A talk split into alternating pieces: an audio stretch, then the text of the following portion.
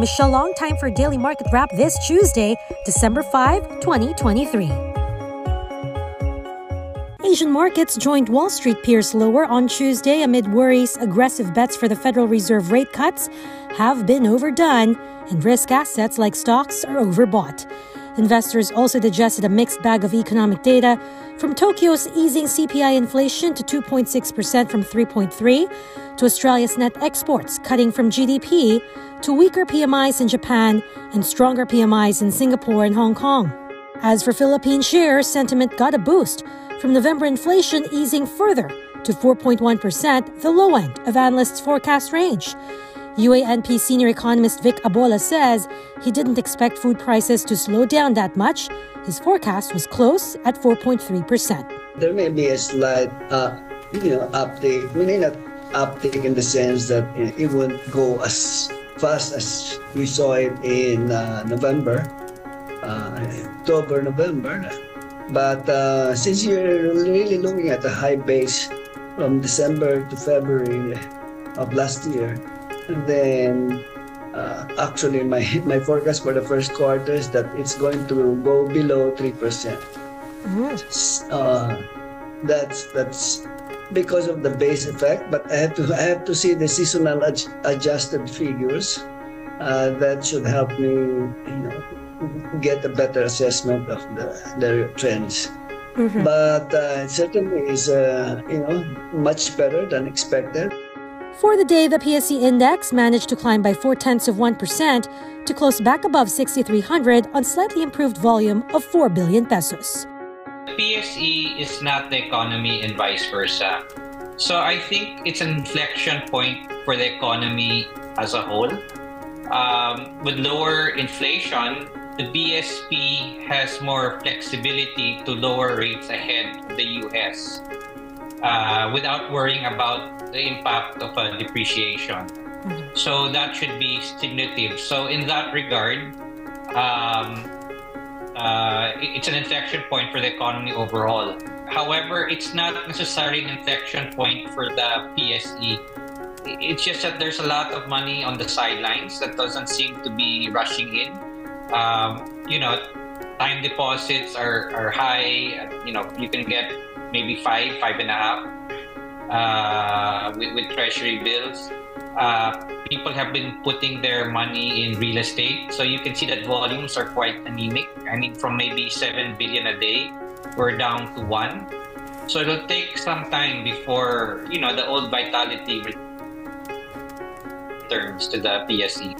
The key really is not not on the BSP, but more more on the U.S. Hmm. Federal Federal more on the Federal Reserve um, uh, a month ago, the markets are pricing in um, only, only uh, three to four, uh, three to four uh, cuts of 25 basis points each, to bring down their interest rates from 5.5 its current level of 5.5 percent to say 4.4.75 uh, percent. But as of now, the markets are already pricing in uh, cuts amounting to six uh, six times that they would cut by 25 basis points each. So that's uh, a total of 1.1.5 uh, percent to bring down interest rates from 5.5 percent to 4.4 percent. In fact, uh, the BSP shouldn't shouldn't shouldn't be dovish uh, and and move ahead of the U.S. because the interest rate differential between between the U.S. and the Philippines stands at only 100 basis points. Interest rates in the Philippines is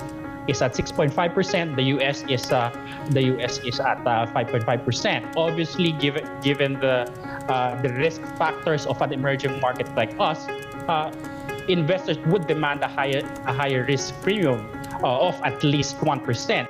In corporate stories, PLDT Chairman Manny Pangilinan going back to the helm of PLDT just a little over two years after stepping down as president and CEO, as current in command Al Panlilio retires effective end of the year. The reason for Panlilio's retirement? Health.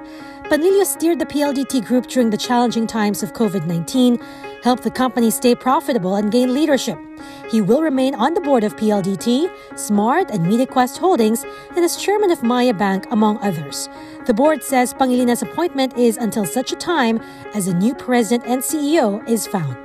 Meanwhile, ACEN is partnering with the Rockefeller Foundation's Coal to Clean Credit Initiative and the Monetary Authority of Singapore to develop the world's first transition credit or coal to clean pilot project that would leverage carbon finance to phase out a coal fired power plant and replace it with renewable energy transition credits will enable ACEN to increase its ambition of further accelerating the transition of its South Luzon thermal energy coal plant to clean technology as early as 2030. Speaking of ACEN, its executive committee has also approved the proposed second partnership with BrightNight APAC for the establishment of a Philippine renewable energy platform to develop and operate RE projects in the country. This on top of the first partnership, which is deploying $250 million in equity to develop and operate a 1.2 gigawatt renewable power portfolio in India. BrightNight has developed a portfolio of 2.7 gigawatts of capacity in Asia Pacific across the Philippines, India, Australia, and Bangladesh, 1 gigawatts of which being under development in the Philippines. Still on the energy transition, the Yuchengco led Petro Energy Resources 2.5 billion pesos 13.2 megawatt Nabas 2 wind project in Aklan was granted fiscal incentives by the Board of Investments. PWEI is a joint venture between Yuchengco Group of Companies Petro Energy Resources, Petrogreen Energy Corporation, and Thai-owned BCPG Wind Cooperative UA. And finally, Annex Philippines says its subsidiary, the Palawan 55 exploration and production firm, got the green light from the Energy Department to extend the deadline to drill a well under Service Contract 55 by 18 more months. The service contract was placed under force majeure from December 2022 until such time that a clearance to proceed with exploration activities in the West Philippine Sea has been issued by the national government. And that is it for today's Market Edge. Don't forget to hit the follow button for the latest market action in the Philippines.